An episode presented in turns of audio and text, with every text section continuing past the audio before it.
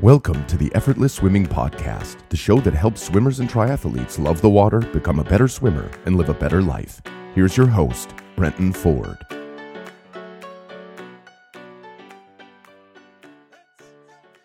Welcome to the Effortless Swimming Podcast. On today's episode, I want to talk about a book that I recently read or listened to on Audible called The Comfort Crisis by Michael Easter. And I think the sign of a good book is you end up binging it because you enjoy it so much. And I certainly did that. It only took about two days to finish because I found the time to get through the book because I was enjoying it so much. And secondly, I, I think a good book will inspire you to make a change or do something different. And this book certainly did that for me. And I'm going to talk about um, how that or, or what, what it was that I've actually changed after listening to this book. One of the concepts in this book that they that the author talks about is problem creep, where as we experience less problems, we don't become more satisfied. We instead lower our threshold for what we consider a problem. And so you can see you know, as, as life gets more more comfortable, easier, the problems that we create are actually much more trivial than what they would be if we were living in the forest, struggling to find food and water. We'd have some pretty real life actual problems of where do I get food, where do I get drink, compared to some of the things that we end up creating when life gets really cushy and cozy. And I mean, even like an example of this that I noticed personally was that about 18 months ago, uh, I lived just under two hours from the beach. And one of the things that I love to do is surfing. And I'd get quite frustrated that I'd, I'd miss days when they were good because I didn't have the time to travel down two hours there, two hours back to be able to you know, to surf often, or I might miss the best time of the day when the waves are going to be good. So one of my problems was I couldn't surf whenever it was good. Now we've recently, in the last eighteen months, moved to the coast where I'm two minutes from the beach and I can typically surf when it's good. Now I find myself getting frustrated when the surf isn't good on a day. So that that problem or what I experience as a problem is it's changed. The goalposts have shifted. Then, if we get say a, a, run of good waves, let's say there's four or five days in a row where it's it's it's good and you can surf. Then sometimes I find myself going, oh, but the winds are not in the right direction, or it's it's too small, or um, or I've only got half an hour or an hour to be able to surf. So the, it's very easy to move the goalposts and change what we consider a problem when life gets easier for us. So it made me realize uh, that I've certainly done that myself and that I have to just be remind myself to be grateful of what we've got and how comfortable life can life really is in the grand scheme of things. Now another thing that he brings up is the toughening theory. And he talks about a study that they did at Stanford where these scientists they, they stressed young squirrel monkeys by removing them from their family once a week for 10 weeks.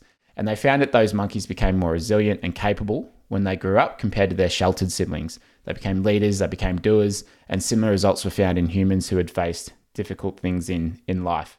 Now, some people are forced into or thrust into challenging situations or, or life experiences. And I know for me, overall, life hasn't been super difficult. A lot of those challenges that I've had to, uh, you know, com- compared to many other people that I know, so those sort of challenges have to introduce yourself, and uh, and the way that the author sort of talked about introducing difficult things into your life. Uh, one they call he calls them misogi. So he and his friends they um, there's this Japanese term called misogi, and I think it translates to cold water. So immersing yourself in cold water for long periods of time. And they just kind of use this term for challenges that they would set up amongst themselves as a group. They'd set these challenges that were physically tough and mentally tough, that they had about a 50% chance of actually completing them. And one of the things that he mentioned was it was something like a five mile uh, walking walking a rock along the bottom of the seafloor for five miles. And there was a couple of them, so they'd taken in turns. Uh, and I think it took them you know, a full day to do that. And another thing that they did was they went to the Grand Canyon and they were trying to make their way around the rim of the of the Grand Canyon. It was something like, from memory, like 200 kilometers or something ridiculous. Um, they didn't get it. They only got about halfway, but just setting these really difficult things that they're not sure that they can make. This podcast is brought to you by Form Goggles. Form empowers swimmers at every level to reach their goals, whether they want to get stronger, faster, swim further, or to be more efficient. Get lap by lap motivation with real time metrics and workout instructions right in your goggles. And Form's recently released Form Plans, which include a progressive series of workouts to help you achieve your fitness, skills, or triathlon goals. You can follow along with the plan, and your weekly swims will be automatically synced to your goggles. So you'll swim through your workouts with real time metrics and workout instructions all in your goggles. So it's like having a coach right there with you. And I've had a look through these training plans, and I think they are excellent for people who want to train for certain triathlons or reach certain fitness goals. It will build on each week and a really good way to progress progressively build up your fitness. So if you'd like to follow along with some plans to help you reach your specific swimming goals, then check out Form Goggles at formswim.com forward slash effortless, and this will give you $15 off your purchase of Form Goggles. So formswim.com forward slash effortless to get your pair of Form Goggles. And I really like the idea of it. So as I was listening to this book and hearing him talk about uh, them setting misogis, I texted two friends and I said, "Hey, let's do this walk from from where I live uh, down to this this other beach." It wasn't huge. It was I think 33 kilometers, so not not massive. It was certainly doable, but I just wanted something to have as a bit of a, a challenge that I could do with with others. And so we did that last week, and it was so much fun. It was physically, yeah, quite a challenge, and I couldn't straighten my legs for two days because most of it was on soft sand. Um, but that's like from the from the book. I had to remind myself like that's good. You want to be going through these these tough things that uh, that you you feel for maybe a few days later, and uh, and that you're not sure how they're going to to go. And so we're just going to continue setting some of these challenges, different places we can hike between, uh, and a few other things that I've got in mind. I'm going to continue to set them, and it really gives me something to look forwards to, and to um, and to work towards. And uh, like in the past, that's there's been an Ironman, it's been like the 20k Rottnest swim.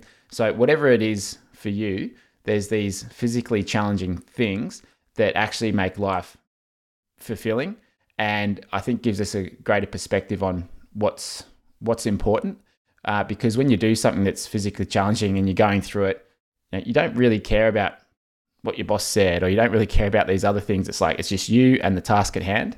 And I think it just can give you greater perspective on, on the things that are really important. So I, I really like that idea of um, the, the, what they call misogi. He also sort of talked about creating your own rites of passage to toughen up your mind and your body. And that's similar to that, that misogi.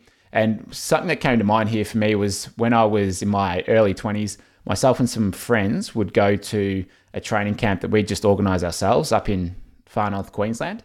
And for I think it ended up being about five to seven days, depending on which which year it was. But uh, yeah, we'd go away on a training camp and we would train in the morning, we'd train at night, we'd run to the pool there and back. And we got so fit over that time. And it was really, really hard training, but it was it was something that bonded us as a group together really well.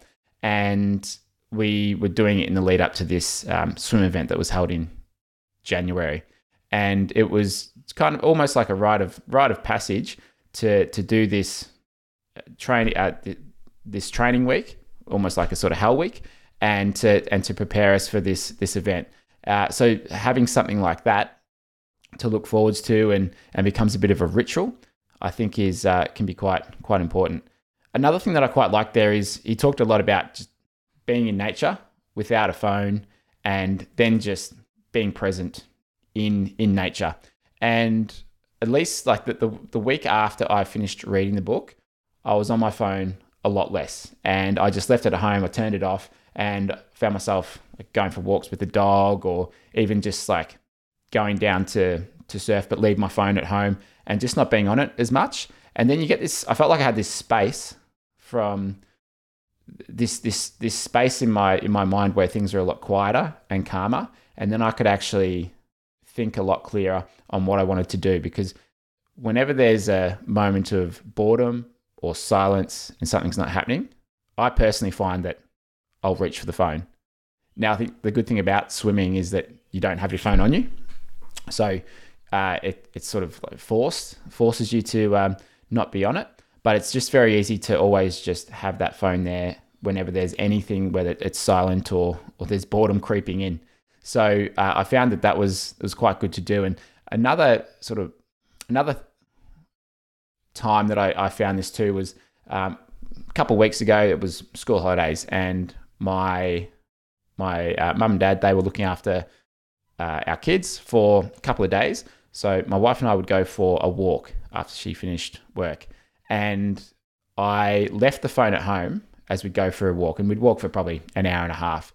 And when I didn't have the phone on me, conversation was so much better, so much more meaningful, and I'm not distracted by by looking at the phone. But the one time I did take my phone, it's just you know, you're not really present, you're not really there. So I think being in nature without a phone can be very um, very helpful. And he talks about the way to combat loneliness is by staying alone in nature for a while without a phone. So if you could do that for two or three days on say a camping trip or or a hike or something like that, he says that you know the first day kind of like wanting to check your phone, you're sort of still thinking about all the things going on in life, and then the second day and particularly the third day, you're able to just kind of get into the swing of things. And I find it's that tends to happen too when when I was running uh, when we were running our week camps in Thailand. The first like the first day, the first two would be it feel it felt like I was still sort of caught up in normal day to day life.